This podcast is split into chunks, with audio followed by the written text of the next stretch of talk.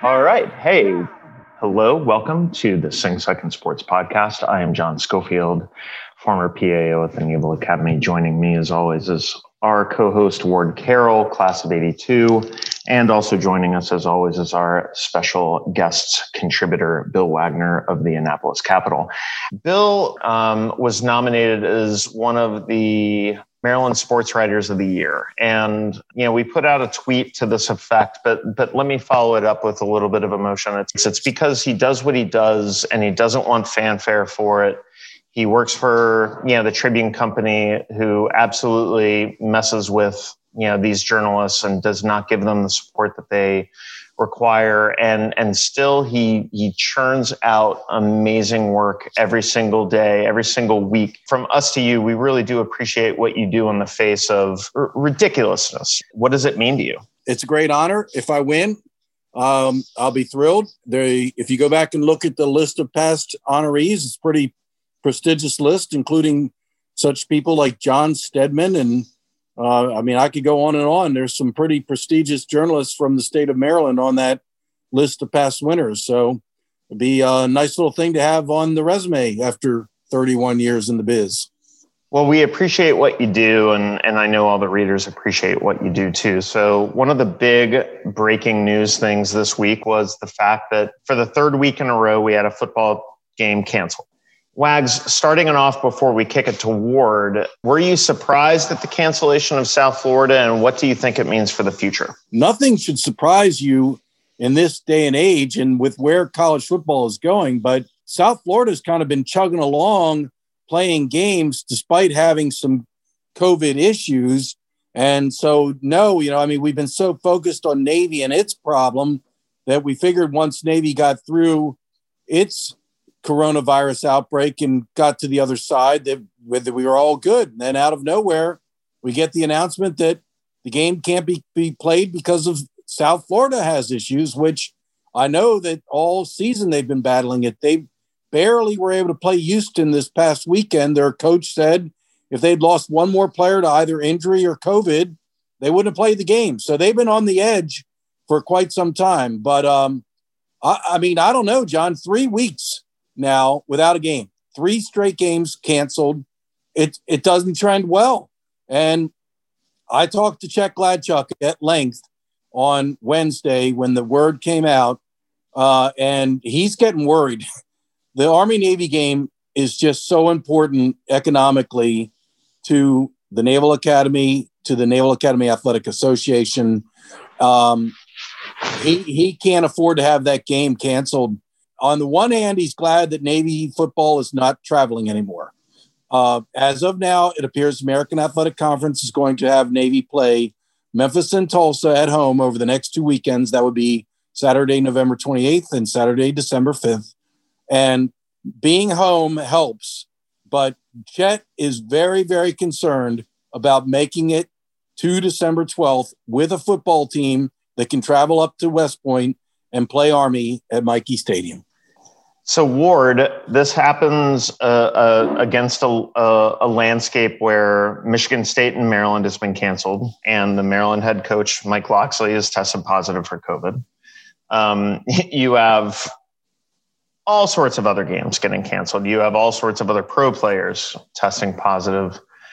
What do you think this means and your evaluation of the financial impact of this? I know that we talked about this when we previously recorded the pod when we thought the South Florida game was happening and then we had to scrap it, but I thought we had a really good dialogue back and forth about what this meant financially and if we could play the Masters in November when it's typically played in April, why can't we play the Army Navy game in January when it's typically played in December? If it means this much, you know, can can we not then value the health and safety of the cadets and midshipmen and play it later?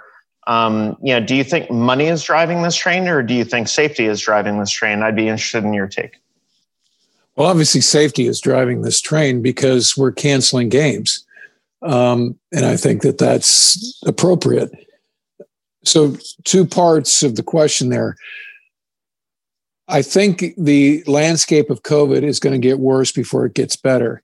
And so, um, because of that, um, I, you know, I have my doubts as to whether we're going to play the balance of the season or not. Uh, and that would include the Army Navy game. I, I, don't know what happens between now and then in the surrounding atmosphere to to make it more doable. And the same things that have canceled the last three weeks are still around us.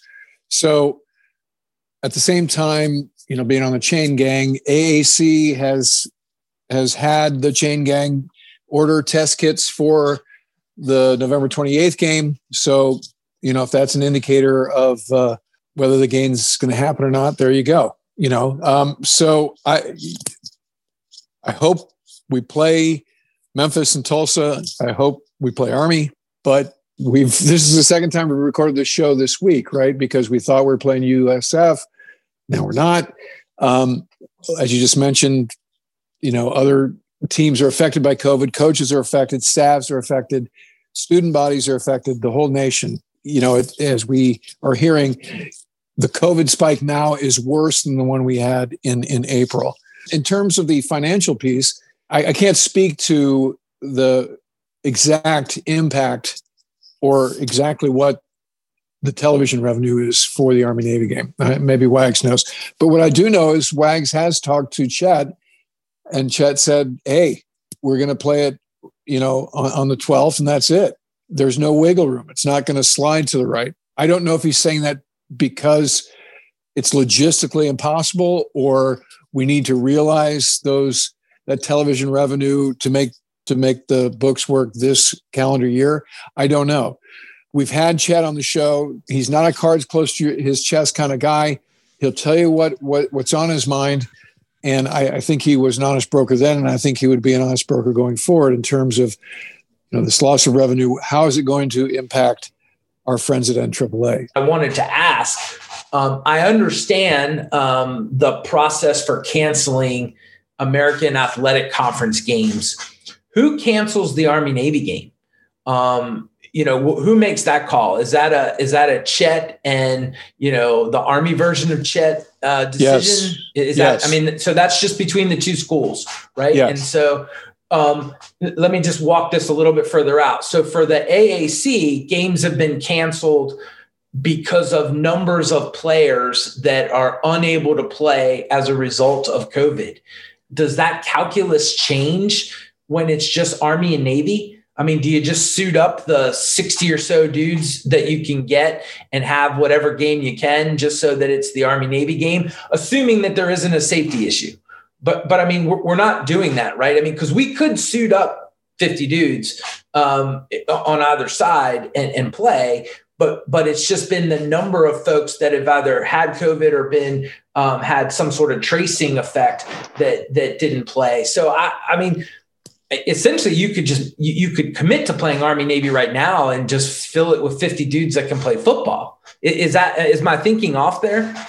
No i think it's it's right on. And and this gets right to wags's article earlier in the week. And again we're we're referencing a previous recording which had to be thrown out because of the you know the change in the football schedule. But we you know we we, we talked at length about the fact that hey how, how do you do this? How, how do you how do you manage this going forward? And and what decisions do you make? Um, and who trumps whom?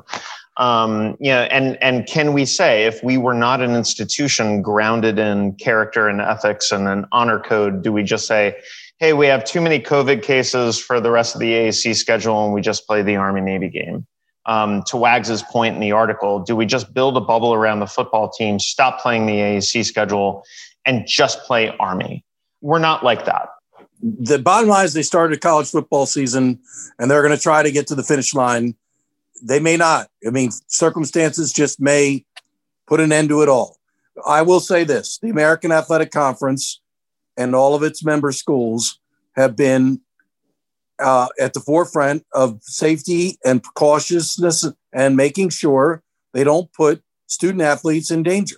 And they have canceled games left and right whenever they deemed that the situation was not under control.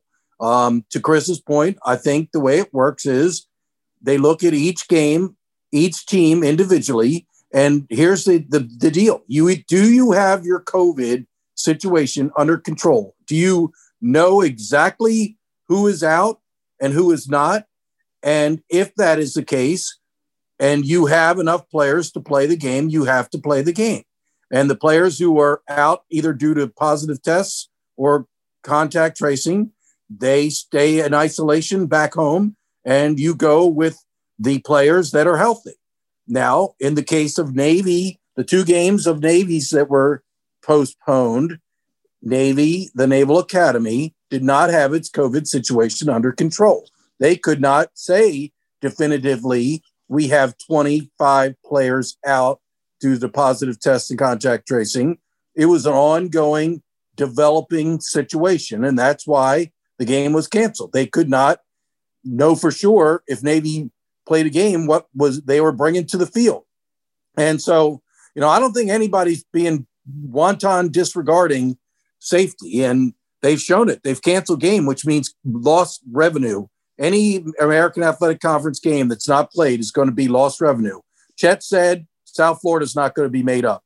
There's, it's just not going to happen. Right now, the AAC is focusing on having Navy make up Tulsa, Memphis. South Florida, which is one and seven, Navy's not going to play them. That's lost revenue. At the end of the season, the ESPN, the partner with American Athletic Conference, is going to go back and say, you did not play eight total games and the deal is renegotiated and you're not getting as much money, which all means all the member schools aren't getting as much money. But they're willing to do that to make sure people stay safe. And then we get to Army Navy game, it's going to be the same thing.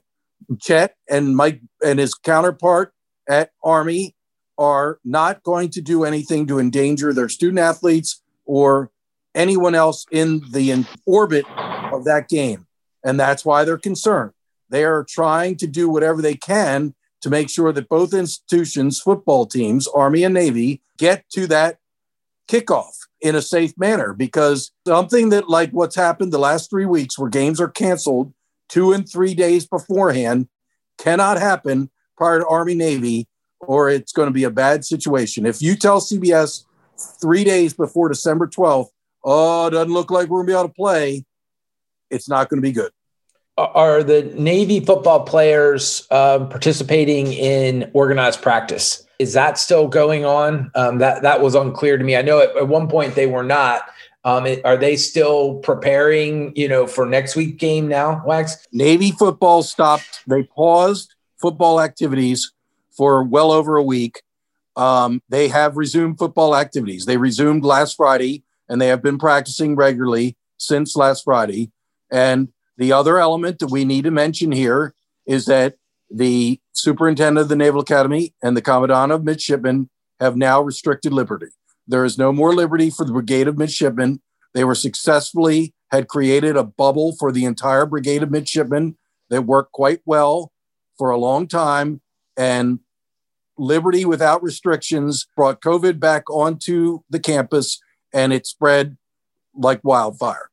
So now Liberty is over and they're going to be restricted to campus and they're going to try to rebuild the bubble. Yeah, decisions made in this regard have second and third order effects. And, you know, just yesterday, Coastal Carolina is the latest school to come out with, um, hey, we, we were able to do the cost benefit analysis. We avoided eliminating, you know, any of the 19 intercollegiate sports that we have, but we had to cut at least seven assistant coaching positions and additional support staff, SID staff, support staff, goalkeeping coaches in soccer, um, women's volleyball assistants, recruiting coordinators, you know, golf and tennis program assistant coaches. So, you know, decisions that are made with regard to revenue generating sports, like for us, Army Navy game and the Navy football schedule on CBS Sports um, those decisions then have um, impacts on assistant coaches with the women's and men's soccer teams, with volleyball, with men's and women's rifle, so on and so forth. We've prided ourselves on giving athletes, both men and women, an amazing opportunity to play sports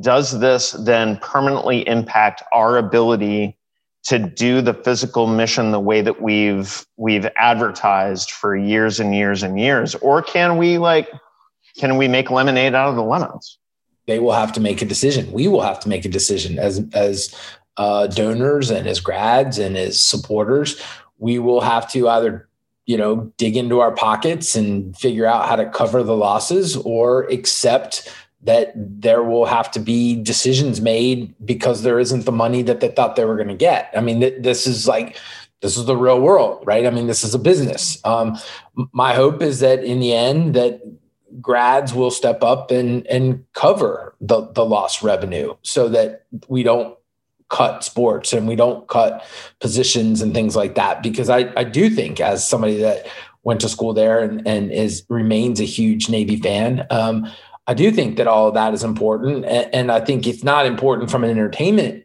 uh, standpoint. It's important from a producing leaders of consequence to go out into the fleet standpoint. And so, again, it's time for us to put our money where our, our mouth is, you know, and, and if we can um, keep, you know, keep things afloat until we can get back to normal.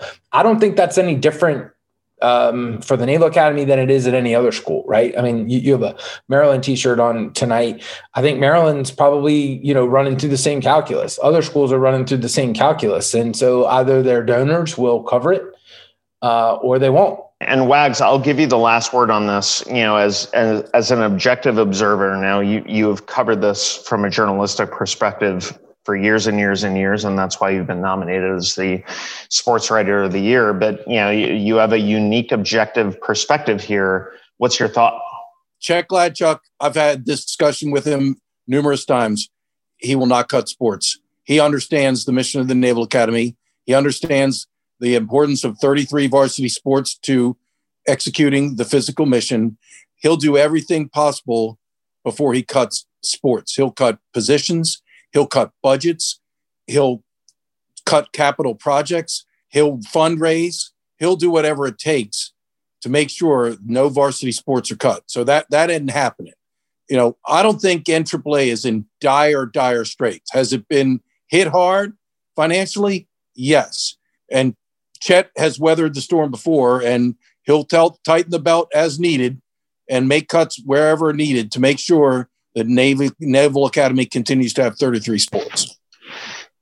The the other sports that are affected by this, the other revenue generating sports on the horizon, have games that are supposed to happen next week. Uh, the Naval Academy women's team, women's basketball team, is supposed to play George Mason on Friday, a week from Friday during Thanksgiving weekend.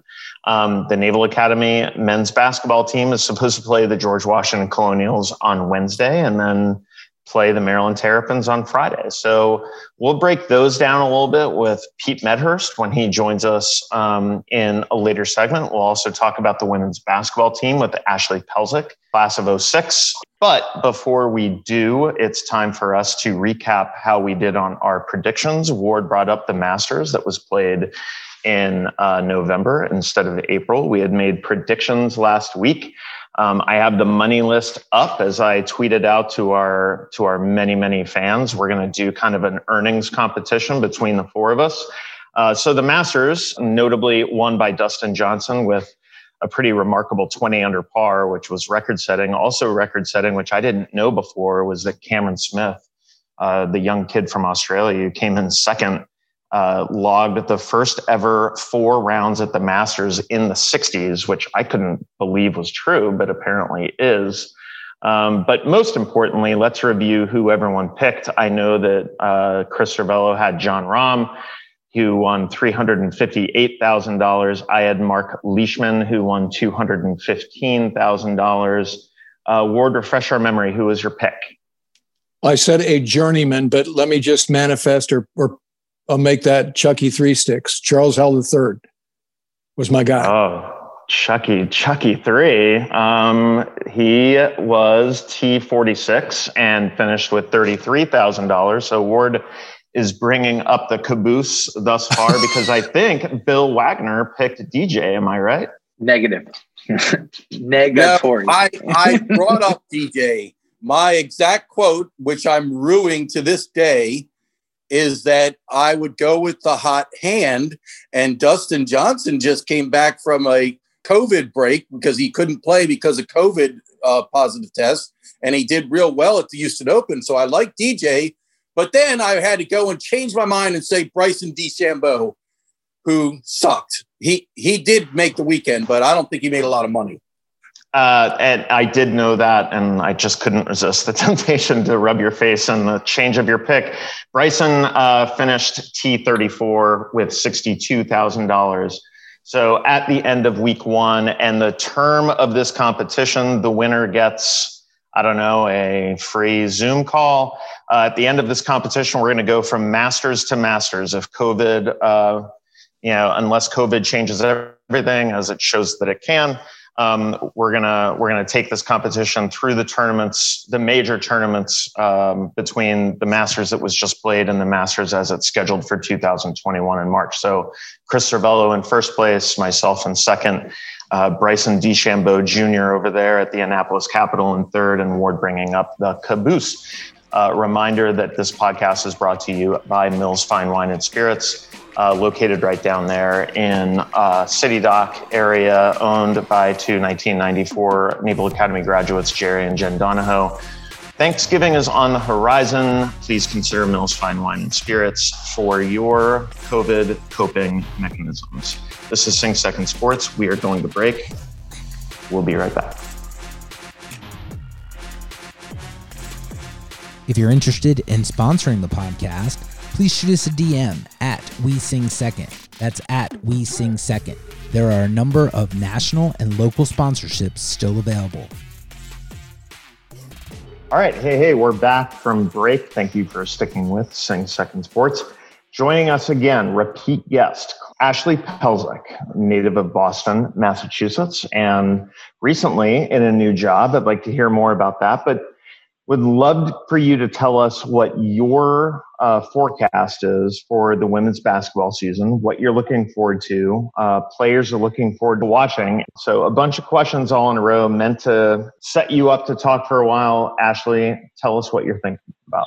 Love it. Thanks, John. Thanks for having me back. It's great to be here. Uh, it's an exciting time. I think as we all know, I think the last time we spoke, sports had really barely taken back off yet, generally, uh, with the exception of, I think, the NBA and, the, and Major League Baseball. So it's been a, uh, great time to get some of that back on. I finally have ESPN back on in the background all day, every day, which is nice. And we've had some, you know, some exciting games to watch with Navy football. So uh, you know, one cool thing I've been following that I think the Navy women's basketball team has just done an excellent job of is really following and updating their social media. Um, and that includes Coach Taylor. Uh, I've seen a big spree of, or of Instagram posts for the Navy women's basketball team, whether it's the trivia, some of the interviews they've done, and a couple of the focuses they've done on alumni. And I think it really just lines up really well with what they've always done, which is keep the entire organization really close together, keeping in touch with the alumni, but really generating some excitement for the season. Uh, it's it's a pretty cool view into their practices and seeing, you know, a that they're just working super hard. I think one of the things that's really stood out to me as a former player is they've continued their development with having some of the uh, the men's practice players there. And from what I've seen, granted, you know, it's it's hard to get a real gauge of what the team looks like, but they look super athletic. Um, they look like they're working super hard, uh, but they also just look like they're having a, a, ton of fun, and the team looks like they're gelling. So I'm glad to see that that has remained consistent uh, from the previous coaching tenure, because to me that's what always stood out during Pemper's time frame. There was really that excitement and the team unity. Um, so it looks like Coach Taylor and the assistants have done a really good job of carrying that through. Um, I know there's a bunch of players I'm excited to watch. I think I personally am biased. Sophie, the captain this year, is also a Western Mass native. We don't have a ton of women's basketball players that have come out of Western Mass that have gone on to play on the D1 realm, but let alone at Navy. So I've been excited to watch her progress since her freshman year. Uh, she actually played for, or was, I think she was given the ball on her thousand point high school night by my teammate, uh, who ended up, I think, as a coach and, uh, and mentor in the South Hadley area where she's from. So that's pretty, that was pretty cool for me. It also made me feel old but uh, but it's been cool to watch her come up. So I'm definitely excited to watch her this season. Uh, I mean, there are just a number of players out there that I think they've just done a great job of, of getting talent. Um, you know, the one thing that has always been cool about Navy women's basketball is they just they play without an ego. they're they're so humble. And last year we got the opportunity at Courtney's ret- uh, jersey retirement ceremony to sit with a few of them. They sort of scattered them around the various alumni tables, uh, and we had the opportunity to to meet and greet with quite a few of them. And again, they're just fun loving, uh, really good friends, all those same characteristics, which you know they, those things really carry over the core. And I think that's what's made Navy so successful these past decade or so. Uh, it's the ability to to sort of uh, be on each other's team more or less. So uh, that's that's big stuff on the Navy women's basketball side. How do you think it would go? And not that you played in front of empty arenas in in West Mass, playing in an empty arena, you know, it, being that you generally get so much energy off of the crowd. How do you think you would have handled that? Should that have been your playing scenario? That's a great question. I have so much empathy for these kids because it's it's definitely difficult and not what you envision, especially for the seniors. You know, as you go into your final season at Navy, where again you don't have the opportunity of some other schools to sit out or redshirt or things like that. So, um, what I will say is we were very lucky, and I think this is still carried on, where the, the local Annapolis community does such a great job of of becoming these su- su- sort of super fans, and they kind of align with every sport. And we definitely had our fair share of those. Um, and so the for us, even though we didn't necessarily have packed houses to play in front of, we definitely had a dedicated fan base, and and that meant a lot to us. Um, we had a lot of local families too that would come in. So I think it would be really difficult, you know, to miss out on that aspect. What I will say is Navy's just been so traditionally competitive, both with other teams as with each other, that I don't really see that playing a big part. I think these women are so competitive; they challenge themselves every day, and I don't think that tenacity will really, you know, fall off anywhere between the practices and the game court. So I actually think there won't be much of a difference uh, in terms of how it affects them. Again, I just I feel for them more from the standpoint that it's fun and really exciting to play in front of some of these fans, and you like to show up for them as well and give them something fun to watch. Um, but the women's team has just done a great job of that year after year. Let's get back to the origins of your aviation career in that tonight is a really big night in the in, in the lives of these seniors. And there are three seniors on the teams: Swanda, uh, Sophie, the captain, and then Jasmine Bishop. And, you know, the three the three seniors are going to open envelopes tonight, and see what their future holds. Can you kind of bring us back in time and let us know what was that like for you? What were you hoping for? Um, you know, was was NFO or, or, or was Wizzo your first choice? And then and then how did that go? Because i know that when i was there as the pao service selection you know was always on a thursday night. And then friday was when every single mid was showing up to class hungover you know either happily or with a lot of a lot of regret. So bring us back in time and walk us through how how you got your service assignment. It's a fun question because it's honestly one of the best memories I have from school. And also, again, probably uh, to your point, probably one of the days, the next day is probably one of the worst uh, hangovers I've had. But that being said, um, I think it's I think it's especially cool when you're in season on the basketball team because you know when I was a firstie in the class of 2006, we had three firsties on the team. So it was myself, Lauren Skrell at the time, and Meredith Addington. Um, and all three of us service selected pilot. And I, I initially was a pilot um, up until pretty late in the year. Uh, and I mean, it was it was exciting for a lot of reasons because we were best friends too. We were so lucky that we played on a team where on and off the court we were like sisters, but we knew we were going to live together at, in Pensacola. Like that was going to set us up well, and we sort of knew that would tie in with our relationship. And even beyond that, I mean, some of the other players that had chosen not to play their last couple of years, Caroline Sider, Adrian Baser, all picked pilot, uh, and we all got it. And so we all ended up knowing that our next couple of years was going to be was going to be a blast. But I think what was cool about it happening during the season was we all had a chance to sort of come together and realize that this was our last chance to play basketball. Uh, it made things very real for us very quickly. You know, we knew what we were going to be doing after graduation. As aviators in the year 2006, you know, we were still fairly fresh off 9 11. So it was uncertain, you know, what that next couple of years would look like in terms of deployment or where in the world we'd end up.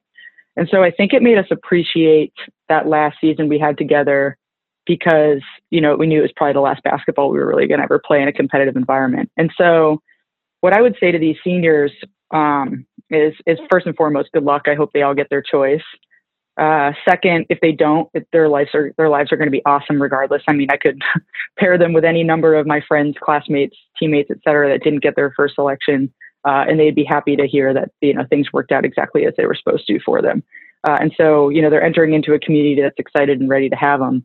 And third, I, and I hope they find some way to celebrate. I mean, it sounds like when I'm hearing through the the rumblings, it's, t- it's life's pretty tough on the yard right now.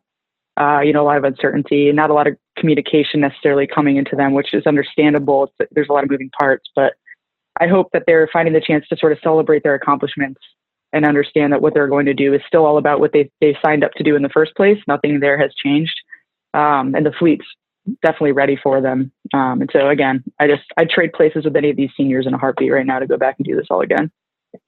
So to go back and do it all again, you know, bring us back in time a bit more. Um, and and we might have asked you this, you know, the first time you were on the pod. I don't think so. Did you always want to do that? You know, did you always picture yourself in a cockpit? Did you always picture yourself playing Division One basketball? you know, as you're growing up, and and I'm the the father of a junior in high school right now, and one day he's going to be an astronaut, and one day he's going to be you know a guy who's you know sweeping streets. So, if from your perspective, how did you evolve, and then how did you, um, you know, who was the most influential person in your life at the Naval Academy that got you to where you wanted to be an aviator? you know, going back to when I entered the Naval Academy, I, you know, as a basketball recruit, I had no idea what I was getting myself into. I, I did from the standpoint that the coaches were actually very transparent and straightforward and and explained what we would be, you know, what we would owe and what our commitment was. But in, you know, in the, mind of a 17 year old kid, I was really going to get the chance to go play basketball in college, which to your question about, is that what I always wanted to do? Absolutely. Like I, I had a, I have a book I still have from when I was, I think in fifth grade. I reached out to Rebecca Lobo, another Western Mass native and said, Hey, my dream is this. I want to start a women's NBA. And she actually like hand wrote me a letter back saying, I hope you get to start that one day too. And so, I mean, from a very early age, my life was all about basketball. And so I knew the classroom was going to be my biggest key to get there. I was, I was sort of a, a coach's player, less of a natural gifted, talented athlete. And so because I cared so much about school and my parents emphasized that so much, um, I knew that having the combination of of you know a good athletic career, but also a good academic background would be the ticket. And the Naval Academy ended up being that place that afforded it. In terms of my background and family, I didn't come from a traditional military background. Um, I knew some about the Navy from my grandfathers, but very little. And so I was really confused when I got there and nervous. And I think I told people off the bat that I wanted to major in English and be a surface warfare officer because it was like the only thing I'd heard of. Um, but that changed quickly and multiple times. So you know, I get to my youngster year, I did a surf or a uh, aviation cruise out in an E2 squadron with one VAW 126, and that was awesome. But I knew I didn't want to fly E2s because I knew I didn't want to be in the back seat and risk that if I became an NFO, um, just because I did not feel that great uh, back there. And so I sort of started to, you know, be a little bit more inclined towards aviation. And then I did Marine Week, and I thought I wanted to be a Marine, and that took some long, hard talks from my father to convince me out of that one not because there's anything wrong with it, just because he knew that, you know, if I wanted to go aviation at the end of the day, the funding was a little bit more apropos in the Navy. Um, and it's still, you know, still a bit of a boys club in the Marine days back then. So again, it was, it was a lot. I changed quite a few times. And then as I mentioned earlier, even the pilot thing, I, I actually had a pretty heartbreaking morning, uh, morning after hundreds night. So, you know, you have hundred days left till graduation, you know, you're really excited. Basketball season was over It was kind of a you know free for all lacrosse spring semester. Things were fun, and um, yeah, I got the email the morning after at like 8 a.m. that I had to go see the flight surgeon about some changes to my eligibility for pilot. And I had had eye surgery when I was a little kid, didn't know it would affect me, um, and so I got that heartbreaking message that I could no longer be a pilot, go back to the drawing board. And I actually, you know, in terms of my motivation to be a pilot in the first place, really came from Lisa Steinmetz and Courtney Davidson, um, just because I'd seen them sort of go up the ranks and do it. And they were just, they'd always been mentors of mine throughout the academy. And so it just felt natural to sort of try to follow their aspirations. Um, so I reached out to them to figure out what to do next. You know, as you guys know, NFO isn't necessarily held in the highest regard, unfortunately, at the Naval Academy. And I, I don't really know why that is. Um, and it's, it's pretty frustrating looking back on it because I was like, hey, I, ha- I did well in class. I worked really hard. I was, you know, top of my class ish, you know, top third, I'll say. Um, and I just felt like, you know, I'd worked that hard. I, I wanted to get something that was held in high regard. So I was lucky. My coach at the time, Tom Marriott's dad, was an NFO, uh, and so he had helped sat me down. But he actually referred me to uh, Captain Parker and walked me over to his uh, spot and some other aviators on the yard. And literally, I mean, everybody told me still go NFO. You know, you'll you'll regret every day of your life if that you don't. Um, which again, I'm sure surface and Marine Corps and all those things would have been great. Um, but you know, that was essentially what led me there, and I feel very lucky that I had that support from the team. Well, as I let you go, um, you know, the, the Celtics drafted Aaron Nesmith and what I thought was the steal of the draft, Peyton Pritchard uh, at 26 from Oregon. Um, I know that you're going to love him because he's a three point shooter. Um, yeah, is that your new favorite player? Is that is that your uh, is that your you know your favorite Celtic going forward? Uh, he might be. You know, I didn't know much about him, but of course, I watched the highlight reel a million times last night after the draft. Uh, first and foremost, that draft, I don't know if someone was cutting onions or what, but that was like the most emotional, awesome draft I've seen in a long time. Uh, those players, I just, I'm so happy for him after such a tough down season. But yeah, Pritchard, he's nasty, and I like his deep three threat. Um, as you know, the Celtics could use a couple more shooters with beyond Kemba and, and Tatum, and I think that rounds out their point guard. I mean, I haven't seen a true point guard come across besides Kemba in the league in a while. Um, and so I, we're excited to see a, a, sort of double threat there in terms of shooting and true point guard capabilities. So I'm. It'll be interesting. Hell's so good talking to you about the team. Let's hope that next Friday we're, we're able to see them play Mason and then break it down after that.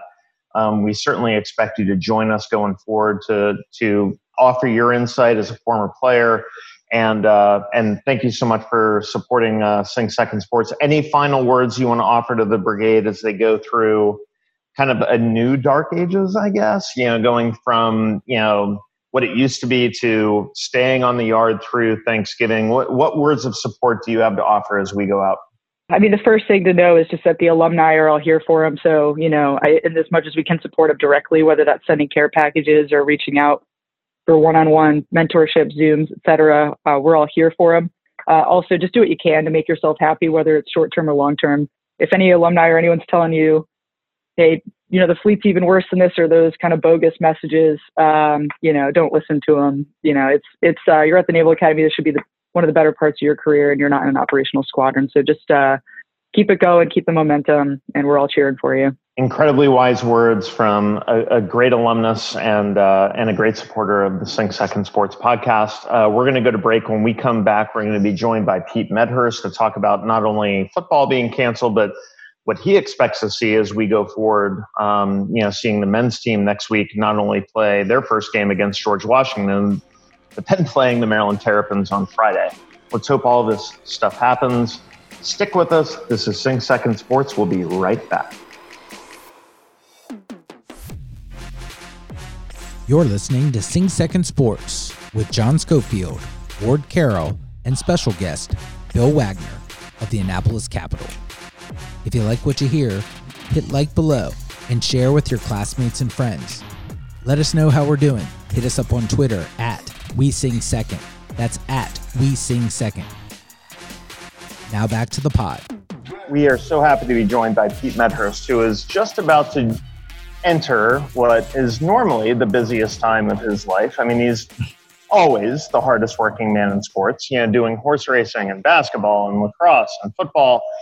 Uh, he's had the last two weeks off with uh, Navy football and now a third week off with the South Florida game being canceled. And now, uh, you know, this coming week is supposed to be the Navy men's and women's basketball season uh, beginning. So, Pete, let me let me just start it off. Number one, what has this been like for you calling games from Navy Marine Corps Stadium for games that are away, um, you know, and, and also at home? And then what do you think is going to happen next week as we get into the basketball season?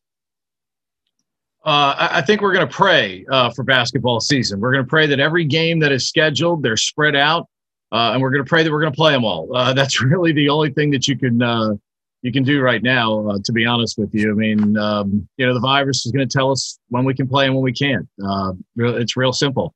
Uh, you know, you're hoping that, you know, you get the game with GW going next week and then you go that weekend, you play Maryland, um, measure yourself against a Big Ten opponent and see what happens. And then, you know, hopefully go from there. I mean, after the Georgetown game on the first, you got a big break until uh, the 16th because of exams and everything like that, like normal. So, you've got some time. Uh, and then you're hoping that in January, the ambitious schedule of playing Saturday and Sunday on the weekends, which um, in many respects, uh, I, I, think it's a good move by the Patriot League and the other leagues that are doing something similar.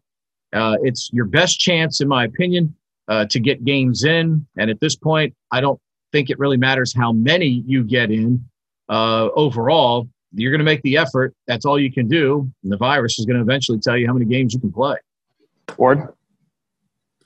So, uh, Pete, what's your uh, temperature on the balance of the football season based on USF? Yeah, I mean, I, I think there's no question that, you know, unlike some other institutions who appear to be dodging games right now, um, Navy's going to play. Uh, we're going to try and play as many games, give our kids as many football games as they possibly can. Uh, I hope, you know, beyond hope for our kids, they get a chance to come into Navy Marine Corps Memorial Stadium at least one more time and play.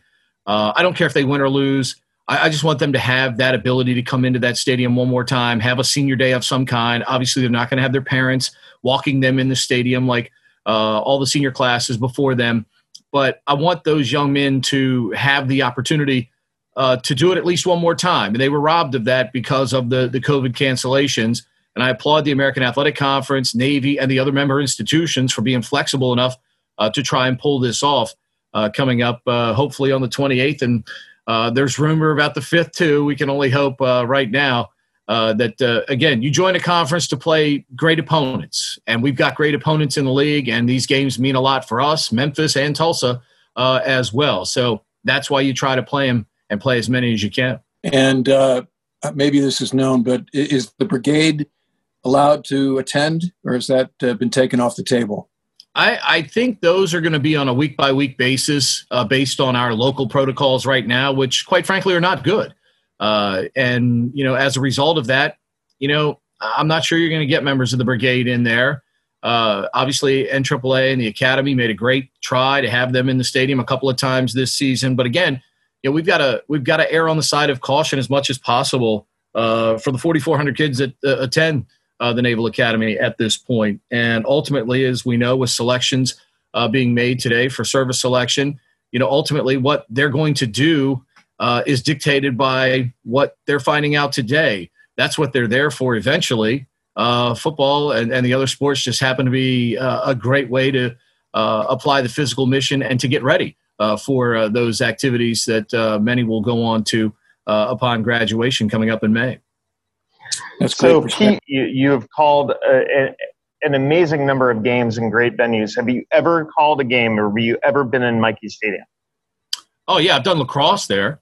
Uh, so it's terrific venue for lacrosse, and um, I'm sure it's a great venue for for football. I mean, at this point, these two sides just want to play. And if it would have been Navy's home game this year and the game was in Annapolis, you know, Army Army would show up and, come play the game here, just like we're going to get on the bus and we're going to go show up there uh, and, and, play the game. So uh, from that standpoint, you know, just like Philadelphia, it's going to be cold probably on December the 12th. Maybe we get lucky uh, and get a 40 degree day on the banks of the Hudson because, uh, you know, I mean, I've, I've been up there during basketball season, and let me tell you, it gets mighty cold in places like Army and Colgate and Holy Cross uh, during the course uh, of the winter sports season. So uh, we're prepared for whatever whatever comes uh, whatever comes our way, and I know the football team will be uh, equally as prepared because look, it's it's about competing Army versus Navy, and uh, that's what it's that, that's what the ultimate goal is for both teams. So would you call that game from Michie, or would you- um, we're you know, we're going to do it from Michie? I mean, we're scheduled to do it at Michie Stadium as of right now. And, you know, uh, from what I understand, we're going to have to take some kind of COVID test and show that within three days of going that it's got to be, uh, you've got a negative test. So, I mean, that's going to be a little shaky. Uh, I'm not too fond of people sticking things up my nose as I've seen other people get done. Um, but you know, if that's what it means for us to broadcast the Army Navy game, we owe it to those kids uh, ourselves to go do it. They've been getting tested multiple times per week, so uh, it, they're pros at it uh, by now. Uh, you know, us, us, old codgers will just have to figure out a way to do it so we can be there uh, for that great game. So, last question from me before I kick it over to Ward uh, to end the segment. So the last time we played Maryland, not to look past the Colonials, which I have a lot, I have a lot of respect for the George Washington Colonials, but the last time Mar- uh, Navy played Maryland in Alumni Hall for the uh, Veterans Classic, Jalen Smith is, I, I, believe, a you know freshman. Um, you know, this team that Maryland's going to bring in for this game, hopefully they play it will be very athletic. Aaron Wiggins, Daryl Morsell, a lot of local kids, you know, but unfortunately, a lot of local kids whose families are probably not going to be able to see them play. What do you expect to see in these first games? You know, not that the George Washington game is a throwaway, but then all of a sudden you're playing a team that tied for the Big Ten title last year and and lost a guy who, by the way, went number 10 in the draft last night, which was amazing. How do you think um, that's going to go as we get into a basketball season that's very tumultuous, and then all of a sudden you're playing the defending Big Ten champions. Well, and I think you bring up a good point. I mean, look, Jalen Smith is picked by Phoenix uh, at number 10. They also lose Anthony Cowan, who's a terrific point guard, uh, who at times is a guy that is unguardable. I thought, I thought he was so good uh, at the guard position, creating his own offense uh, when they needed it for the University of Maryland. Surprisingly, he didn't get picked, but he'll probably sign with somebody with a two way contract for the G League. Look, I mean, you're a Big Ten team. You're going to have a certain level of talent if you're doing your job. Um, you know, from a recruiting standpoint. So they're going to have material. The good thing for Navy is they've got an experienced group coming back, and you know they can at least make it a game uh, you make some shots and you look up with five minutes to go and you go, hey, maybe maybe we have a chance here because our guys are going to go play to win the game. I mean, I, I, think that's the that's the thing. People go, you're you know you're playing this Herculean team, yeah, sure. But if I'm a team in the Patriot League and Bucknell does this, they go out and play a great challenging schedule. If I'm a team in the Patriot League, I'm playing as many P5 people as I can because you know what, our our league's only getting one bid. We're only getting one bid. Why not go test yourself? And we're going to do that playing George Washington and playing Maryland and playing Georgetown. And then we're going to get, you know, a, a really solid Delaware club and, and, a Morgan State team that's going to be better with Kevin Broadus up there coaching and recruiting and doing a good job. So why not go play people that are going to make you better? I mean, sure, if you lose a couple of those games, you're supposed to anyway, but it makes you better when you go play better people. So by the time you play in the Patriot League, and that's why Bucknell's been so good. They go out and challenge themselves in the non-conference, and then they're ready for these tough games uh, come Patriot League time. So, Pete, let's imagine that we have a vaccine next spring. I don't know if it'll be in time to do a normal lacrosse season and, and so forth, but let's again pivot back to football. And, and we're able to do a regular spring football, regular conditioning into practice, into uh, a normal quote unquote fall season. Um, so regardless of what happens this year with the balance of the season, what do you think? Where are we? What what has this season done for to Coach Niumat's team? I don't think it's really. I mean, look the the the success of the program speaks for itself. And as I've said all along on our It's College Football cast, the Joe uh, podcast that Joe Miller and I do, I'm not holding anybody responsible. You know, had South Carolina not fi- fired Will Muschamp, I wouldn't have been surprised had they kept him because I don't know how you can judge players and I don't know how you can uh, crush coaches for performance this year because uh, the preparation is not the same on a, on a day-to-day basis. So from that standpoint, I, I, I don't think it matters what the record is uh, this year. We've played great competition, so whatever the record's going to be, it's going to be. And you know, you just get ready for next season and try and reload again because this isn't a program under, in the triple option era they never rebuild. They just reload. And that's all they're going to do this coming off season. Uh, they'll just reload and get ready uh, for 2021. That's why they've been so successful under Ken Niumatalolo on a year by year basis. Yeah, I like that. Amazing like that. perspective from the voice of Naval Academy Sports. Um, Pete Medhurst, thank you so much for making time. We know you got to get to your 425 segment, so thank you again. And we will we look forward to talking to you as we start breaking down basketball games. Hopefully, there are basketball games. Appreciate you guys. Thank you. All right, thanks, thanks Pete. Pete. Hey, so we're going to go to break uh, again. That was Pete Medhurst. Um, so so great to be joined by Pete, Ashley Pelzik. Uh, when we come back, we will uh, we will take it out, do our predictions. Uh, this is Sing Second Sports. Stick with us. If you're interested in sponsoring the podcast, please shoot us a DM at We Sing Second. That's at We Sing Second. There are a number of national and local sponsorships still available. All right, we're back. Uh, what an awesome conversation with Ashley Pelzick and Pete Medhurst. Pete Medhurst, I, will tell you what, I mean, Pete just has an awesome perspective on everything. Um, on the horizon, it's not football, um, but you know, Navy basketball, Wags, you're going to be talking to Cam, um, Cam Davis, you're going to be talking to Ed DeChellis. What do you see happening going forward? Um, and give us kind of your your assessment of sports writ large between now and our next pod.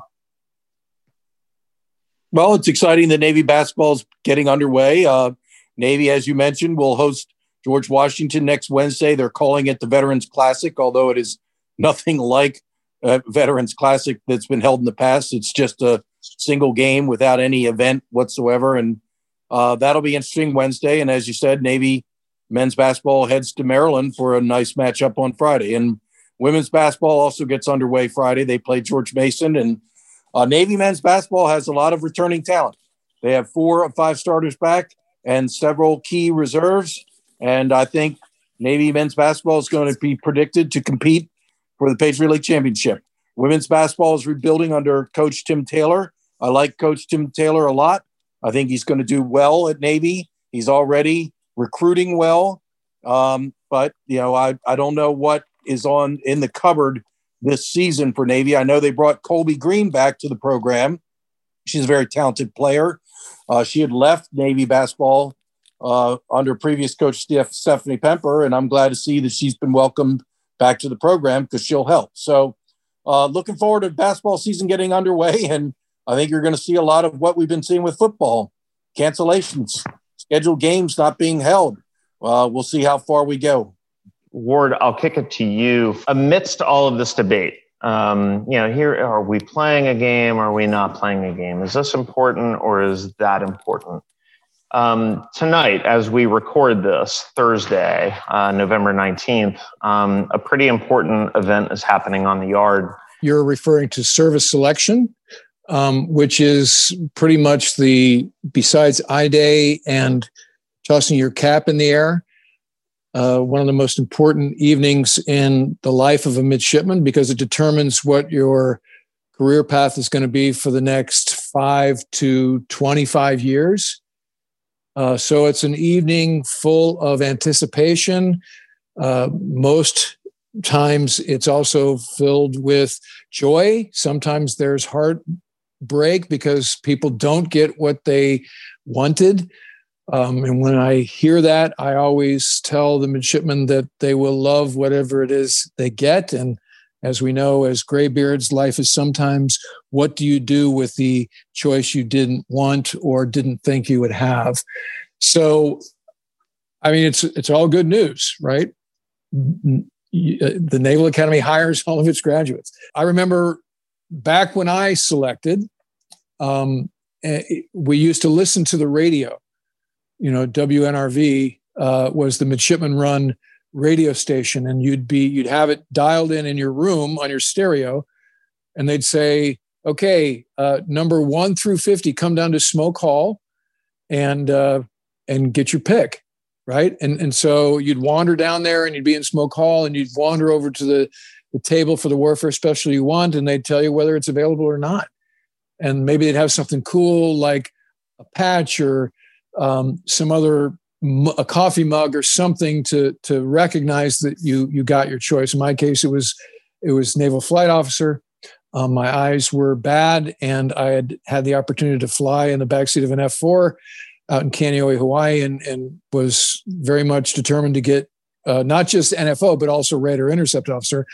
And I was lucky enough in flight school to get my choice, and uh, and uh, the rest is uh, movie history. Um, so you were definitely in that like one to fifty group, right? Like your order of merit no, was what no, nine, ten? No, no, no, no. I was five sixty four. um, was my order, smack dab in the middle.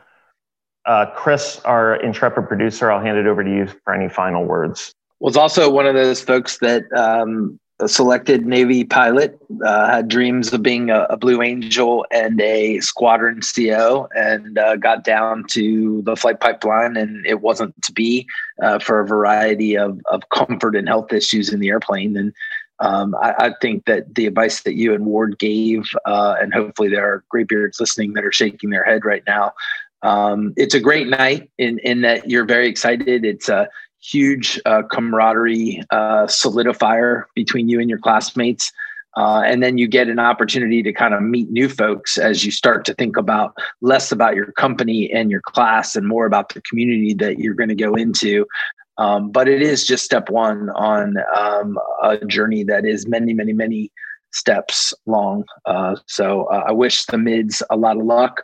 And I think it, right now, and correct me if I'm wrong, they find out this week, as you said, and then they actually do the selection of either platform or school date sometime after the new year. So there's more celebration that then. So this is again really kind of step one in, in a multi-step process to getting to the fleet.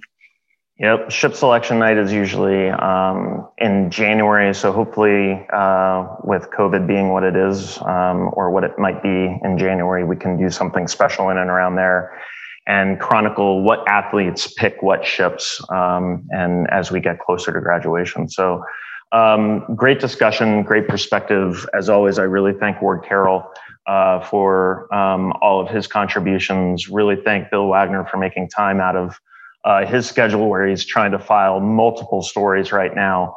Um, and Chris Cervello, who just drove many, many, many hours uh, two days ago in order to get home from Palm Coast, Florida. And a special thank you and welcome aboard to our latest sponsor, Academy Consulting. Uh, Academy Consulting is owned and operated by Nate Connor, a good friend of the pod and class of 1999 96 plus three Yut. Academy does big and small infrastructure work nationwide, road clearing, paving, you name it.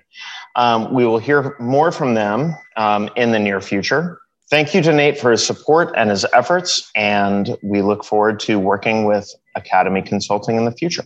Uh, one last note before we go, as Thanksgiving is around the corner, um, I'd like to reiterate uh, the support of Mills Fine Wine and Spirits. I'd also like to remind our listeners about their delivery services. COVID ramps up. Um, please take advantage of Mills. Uh, delivery service in the Annapolis area. All you need is a $50 minimum order and an Annapolis address. Uh, please get your orders in early as it will be a very busy week. You will get 20% off same or mixed wine cases. The inventory is online on the Mills website. Please text, email, or call Jerry, Jen, and their dedicated staff at Mills Fine Wine and Spirits. So, again, um, this is the Sing Second Sports podcast. Please have a good week. Please be safe. Uh, please wear a mask. And for Ward, Chris, and Wags, I am John. We are out.